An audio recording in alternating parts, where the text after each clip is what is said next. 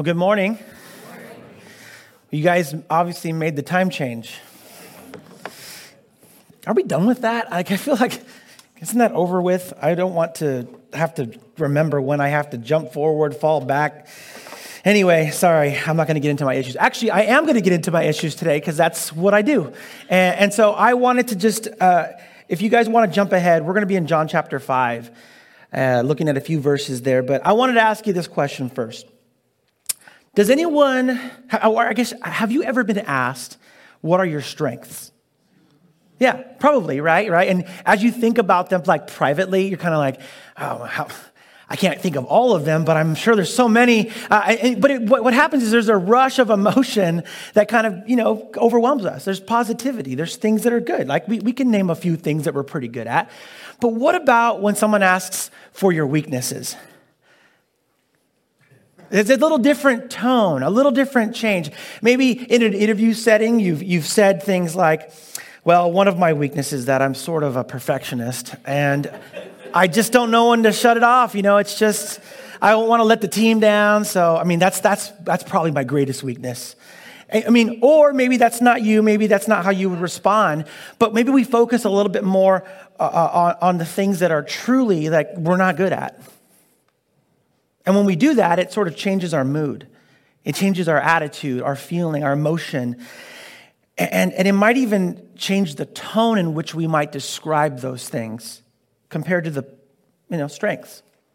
Why is that? Well, my belief is that we respond to our weaknesses like they're things that we need to keep hidden, something that we don't want others to see. We feel that our weaknesses are somehow going to reveal like vulnerabilities. Because the truth is, they will. They, they will. But is that a bad thing? See, we act the same way when talking about our brokenness. You know, our stuff, our mess, the, those things that we try not to talk about, that we try not to let other people know about. Well, because we don't like, like how it makes us feel. Maybe we feel dumb. Maybe we feel shameful. Maybe regretful. Maybe sad, inadequate, not good enough. We feel like our brokenness is this weight that we're carrying around or trying to shake off or trying to even hide it our entire life. But the truth is, there is no person in the history of the world who doesn't feel the weight of their own brokenness. Whether it's something that they did to cause it, or things that happened that were out of their control and weren't their fault that caused sadness and grief. See, we all have a mess that we're carrying. We all have that brokenness. The beautiful thing is that God doesn't want us to tuck it away out of sight. He doesn't want us to hide from it or pretend like it's not there. He wants to use it. We are continuing our Down and Out series, and today's message is titled Your Brokenness. So we're going to spend the time talking about you guys. No, I'm kidding. Uh, so it, it's that would be easier for me. I want us to explore what it is about our brokenness that God actually wants us to use, and what that might mean for His kingdom, for the people around us. So, like I said, today we'll be in John chapter 5. If you have a Bible or a phone, please open it to that passage. Try to avoid your temptation of answering the wordle for the day. If you don't have one, it will also be up on the screen. So let's read. John chapter 5, verse 1. Sometime later, Jesus went up to Jerusalem for one of the Jewish festivals. Now, there is in Jerusalem near the sheep gate a pool, which in Aramaic is called Bethesda, or house of mercy, house of grace, and which is surrounded by five covered colonnades. Verse 3 Here a great number of disabled people used to lie the blind, the lame, the paralyzed. One who was there had been an invalid for 38 years. When Jesus saw him lying there and learned that he had been in this condition for a long time, he asked, Do you want to get well? Sir, the invalid replied, I have no one to help me into the pool when their water is stirred. While I'm trying to get in, someone else goes down ahead of me. Then Jesus said to him, Get up, pick up your mat, and walk. And at once the man was cured. He picked up his mat and he walked. Now, I love this passage for so many different reasons, but first, I want to unveil a little bit of my own brokenness to you. So, now many of you know uh, some of my stories in my past. I've shared some of things uh, with you all. But, but if you didn't know, I, I was kind of very competitive uh, when I was younger. And I know some of you are like, used to be, like, I don't understand. Uh, I, quiet down. Now, winning isn't a bad thing, okay? It's not. Winning's not bad. I still want to win at every game that I play, but I used to be so competitive that my mindset was like win at all cost. Right? Cut corners even. Cheat, lie, and steal if I have to. That kind of person. Now, don't look at me that way. I'm, you know, I, I said I used to be that way, but I, I, I mean, I'm just trying to share. Anyway, I, was, I only resorted to these tactics when I felt like I met my match. You know, I thought, I'm not going to let him win for the most part, I think I was skilled enough, and I think I am skilled enough that I usually am able to win on my own.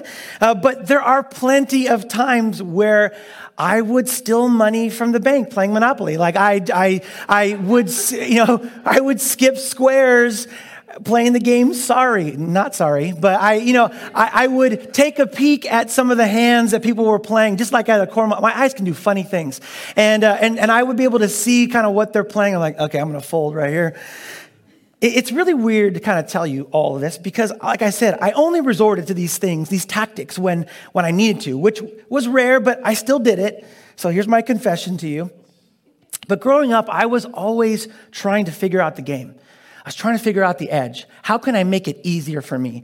And that would, that would ultimately make me victorious. Now I know.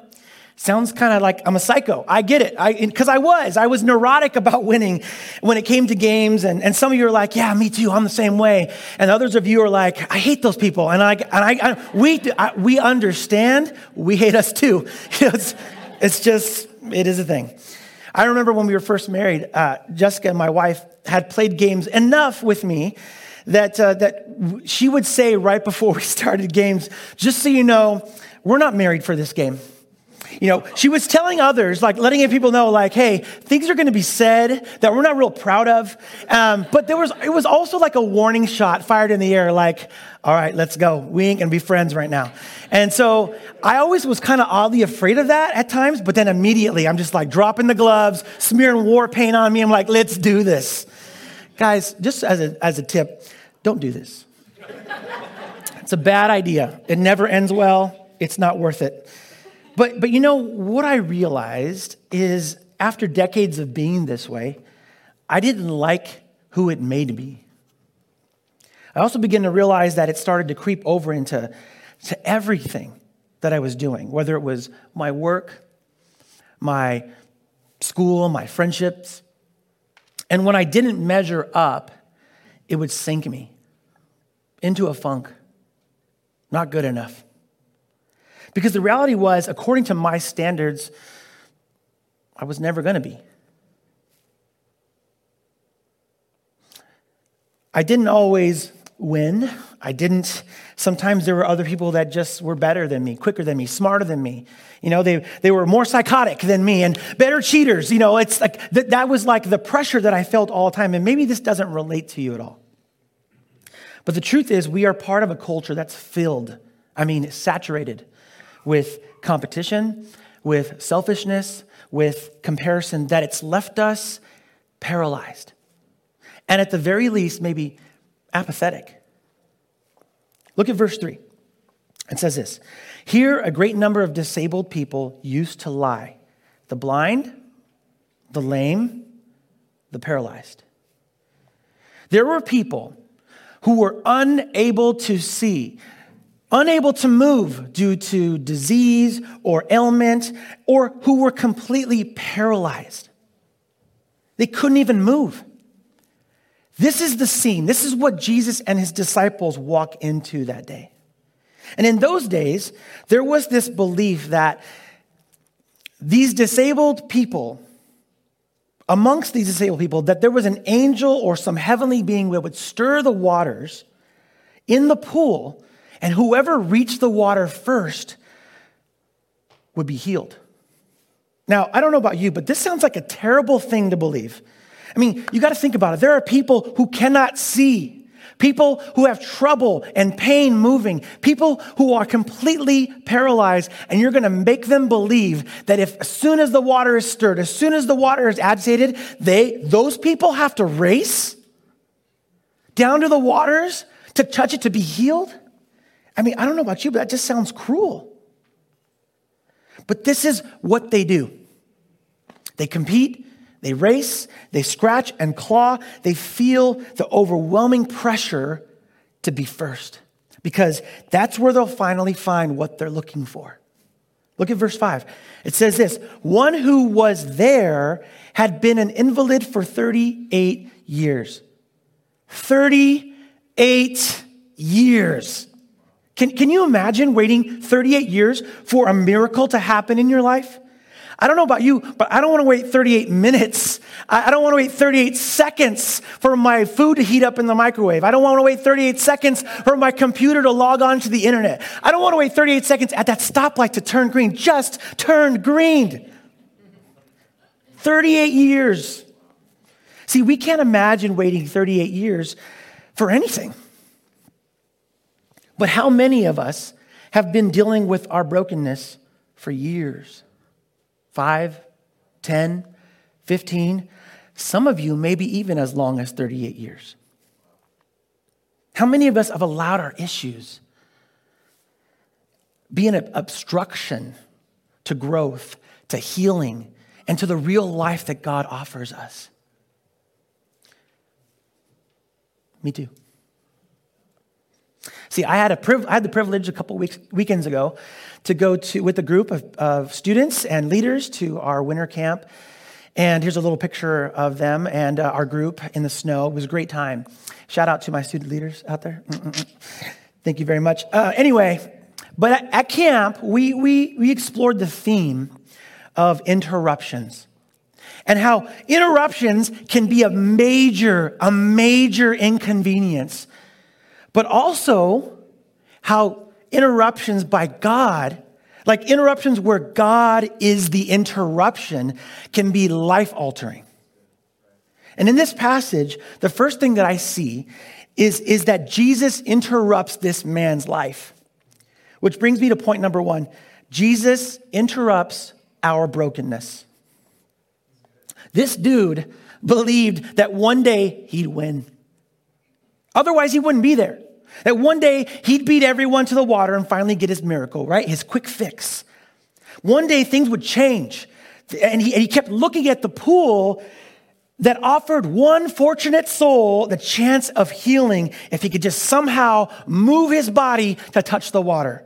He'd been there for 38 years, and it obviously hadn't worked out for him. But let me ask you this Is it working for you? And you're like, well, what do you, what do you mean? What do you mean? What are you talking about? I mean, what is it about your brokenness? What is it about your mess, about your stuff, about your issues that you're waiting around, hoping something, someone, some lucky break, some fortunate turn of events is, is going to somehow take everything away? Listen, this question is as much for me as it is for anyone else. All my life, it's been about winning, about comparing, about measuring up to some standard of success in the eyes of others, in the eyes of my peers, in the eyes of colleagues, in the eyes of my parents, in the eyes of God. And guess what? According to my standard, I failed. I'm not good enough. I'm never going to be good enough. And that's the constant track that's on repeat in my head constantly. And I have some incredible people in my life, a lot of people in here that I would include in that group, who have my back, who are on my side, who have spoken truth to me, who support me. But all I can hear sometimes is that track replaying, replaying, replaying. They could be in front of me, shaking my shoulders, telling me, giving me the truth of who I am, of who God, how God sees me, who I really am. And I can be in this comatose state. Can anyone relate to that? Look at verse 6. When Jesus saw him lying there and learned that he had been in this condition for a long time, he asked him, Do you want to get well? Sir, the invalid replied, I have, I have no one to help me into the pool when the water is stirred. Even while I'm trying to get in, someone else goes down ahead of me. See, Jesus didn't ask him, Hey man, you need some help in the pool? You want me to drag you on that mat you got there? I, mean, I can give you a push. No, he, he doesn't, he doesn't say that. Jesus is not offering a fix to the problem of getting into the water. He's offering him, offering him himself. Jesus is offering himself. See, Jesus not only interrupts our brokenness, but point number two, Jesus is more concerned with our internal brokenness. See, and I think that's really important for us to understand. We could be so fixated on a solution to our brokenness that we think that we know what's best. We think we can fix what's broken with a quick remedy. We think we know what we need, but what Jesus is saying to this man and to us today that what you need isn't something external. You don't need a more convenient season. You don't need your dreams to come true. You don't need to wait for a sign. You don't need to wait for the right timing. You don't need an emotional feeling. Notice that Jesus asks this man, Do you want to get well? And the man answers with all these excuses as to why he hasn't been able to get in the pool. He doesn't care. Jesus is not, Jesus doesn't ask that question, how to get to the pool. And I love that he doesn't care about our excuses. I love that because I got a lot of them. He doesn't care that I think I need to get things right first. He's, he's patient enough for me and for you to finally realize that all he, that we ever need all this man ever needed, all I ever need, all you ever need is Jesus. He's the only one that's going to be able to satisfy us. He's the only one that's going to be able to get us our, our focus off of the pools in our life and realize that He's come to fix our heart. Look at verse 8. It says, Then Jesus said to him, Get up Pick up your mat and walk.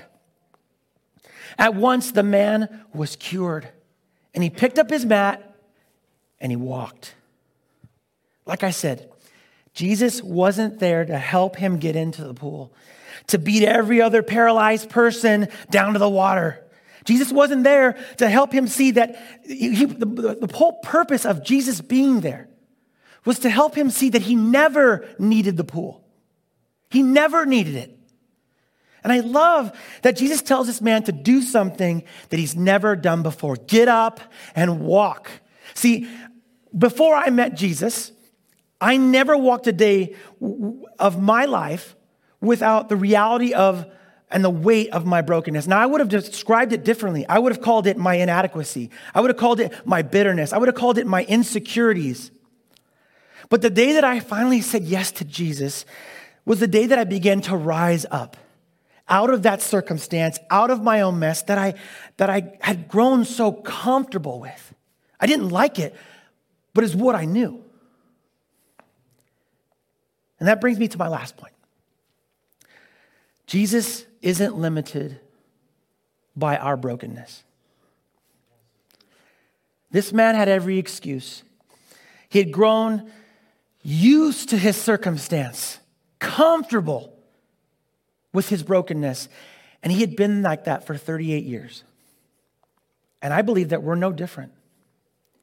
we can get used to our brokenness. We can get used to lying down on our mat, waiting for something to change. We limit ourselves by giving excuse after excuse as to why things aren't different.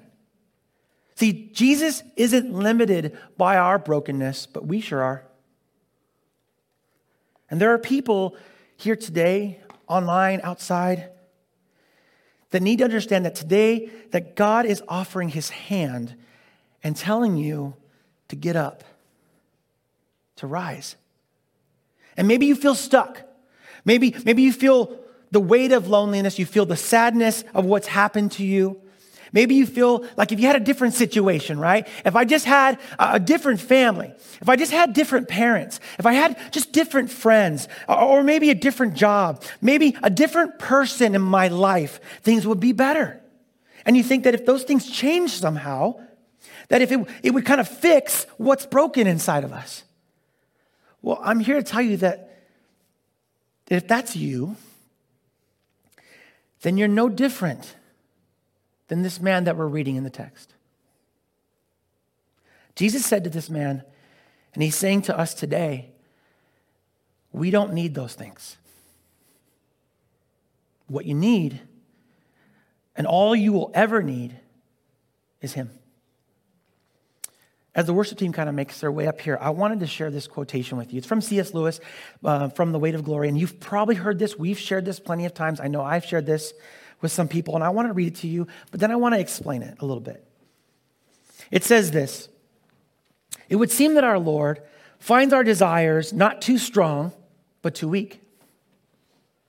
We are half hearted creatures, fooling about with drink and sex and ambition when infinite joy is offered us.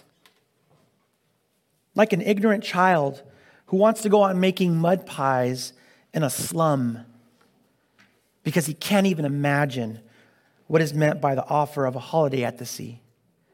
We are far too easily pleased. See, what he's saying is that we have settled for lesser things. We think our happiness will be found in winning or being the best version of ourselves or measuring up to some standard or having the right family, or the right person, or the right life, or the right things. And it's not bad to pursue those kinds of things. But when they become our focus, we lose sight of Jesus standing right in front of us, offering the only path, the only way that will ever satisfy. And maybe, maybe you're like me. Maybe you have some control issues, you know? Maybe you, ha- you want to be the decision maker and the one who determines your direction. How's that been working out for you? See, regardless of our situation, regardless if we've been missing him this entire time, doesn't matter how long you've grown up in the church, doesn't matter how short your time has been in a church setting or around Christians or diving into a text like this, doesn't matter. Jesus will meet you exactly where you are. Anywhere. This is a great place to do that, but it doesn't have to be here. It could be tomorrow morning on your drive. It could be Wednesday afternoon as you're picking up the kids. It could be at school as you're walking through passing periods. He will meet you there. He waits for our eyes to notice that we've been looking beyond Him all this time at pools that offer us nothing. And He waits there patiently for us to see that He's been there all along, waiting. He waits for our eyes to notice that we've been looking way past that. I love that this passage, Jesus said, He says, pick up your mat and walk. Why not just get up and walk, dude? Let's go, let's dance in the streets. No, he says, pick up your mat and walk. That seems kind of an odd thing to say. What does his mat have anything to do with this man and his healing? Everything.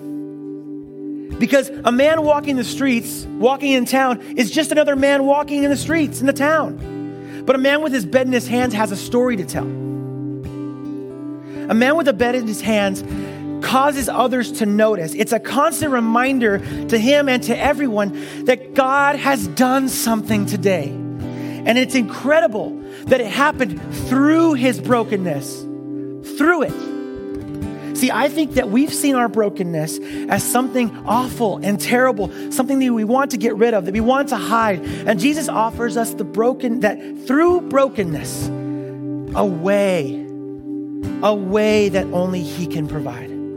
But not so that we can be done with it and get rid of all of it, but so that we can tell a story so that we can show the proof of what Jesus has done and is still doing in our lives. Our brokenness is a part of a story to be shared, to be told, to be remembered, so that we might marvel of what God has done in us, and so that others might see that too. Let's pray.